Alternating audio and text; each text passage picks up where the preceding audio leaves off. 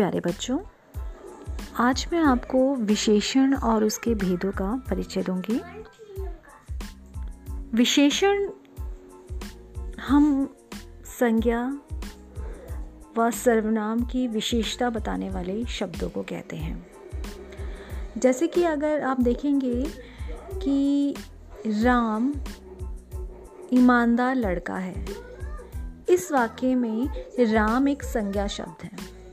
और हम उसकी विशेषता बता रहे हैं कि वो ईमानदार है। ईमानदार शब्द उसकी एक अच्छे गुण का परिचय दे रहा है, उसकी विशेषता बता रहा है।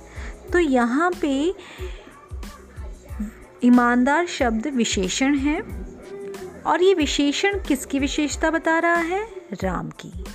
तो राम शब्द विशेष्य है। तो आप अंतर जानिए विशेषण और विशेष्य का कि जिस शब्द की विशेषता बताई जाती है, वो विशेष्य होता है और जो भी विशेषता संज्ञा या सरनाम की बताई जा रही है, वो विशेषण है।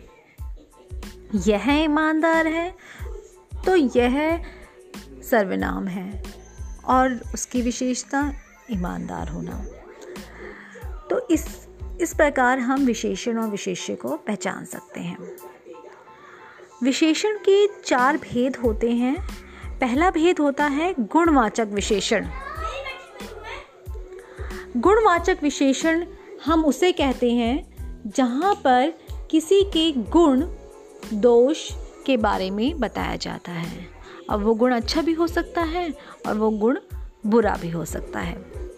जैसे कि सीता सुंदर लड़की है या गीता शरारती लड़की है। तो कहीं पर किसी की अच्छा गुण बताया जा रहा है और कहीं पर किसी का बुरा गुण बताया जा रहा है। यानी कि उसकी बुराई के कि बुरे अवगुण बताया जा रहा है। तो जहाँ पर भी किसी का गुण दोष बताया जाए, वो उसका गुणवाचक विशेषण होगा। अब रोहन लंबा लड़का है तो यहाँ पे लंबा उसका विशेषण है, जो कि गुणवाचक विशेषण है। या सोहन छोटा लड़का है तो यहाँ पे छोटा उसका विशेषण है। मोहन मोटा लड़का है तो मोटा उसका विशेषण है। नींबू बहुत खट्टा है तो खट्टा उसका विशेषण है।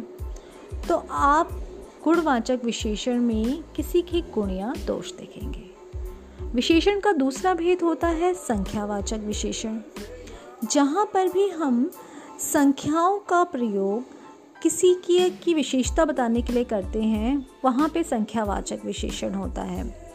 जैसे कि मेरे पास दस सेब हैं, मेरे पास दो किताबें हैं, मेरे पाँच दोस्त हैं तो एक बात यहाँ पे ध्यान दीजिएगा कि जिन भी चीज़ों को हम अलग अलग कर गिन सकते हैं, वो सभी संख्यावाचक विशेषण के अंतर्गत आते हैं और यहाँ पे संख्याएँ, यानी कि नंबर विशेषण का कार्य करती हैं।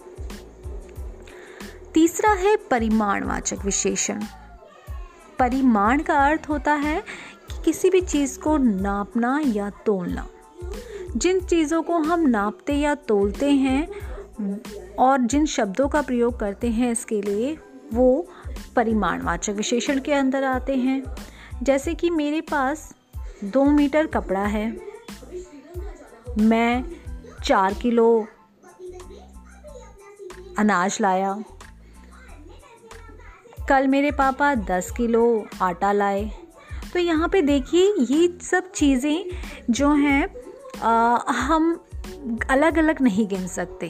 हम इनको तोल सकते हैं या नाप सकते हैं। तो जिन भी शब्दों का प्रयोग तोलने या नापने की चीज़ के लिए होता है, और वहाँ पे परिमाणवाचक विशेषण होता है। इसमें संख्यावाचक और परिमाणवाचक में कुछ शब्द होते हैं जो कि अनिश्चित संख्यावाचक या अनिश्चित परिमाणवाचक के अंतर्गत आते हैं। जैसे कि कुछ कोई थोड़ा ज़्यादा तो ये अनिश्चित होते हैं। पर इनमें भी ध्यान रखना है आपको कि जिन चीज़ों को हम अलग अलग गिन सकते हैं, वो संख्यावाचक विशेषण के अंतर आएँगे और जिन चीज़ों को हम अलग अलग करके नहीं गिन सकते, उनको सिर्फ़ नाप या तोल सकते हैं, वो परिमाणवाचक के अंतर आएगी। जैसे कि मुझे थोड़ा सा दही दे दो तो यहाँ पे थोड़ा परिमाणवाचक विशेषण है। और मेरे पापा कल कुछ सेब लेके आए थे तो यहाँ पे कुछ जो है वो संख्यावाचक विशेषण होगा।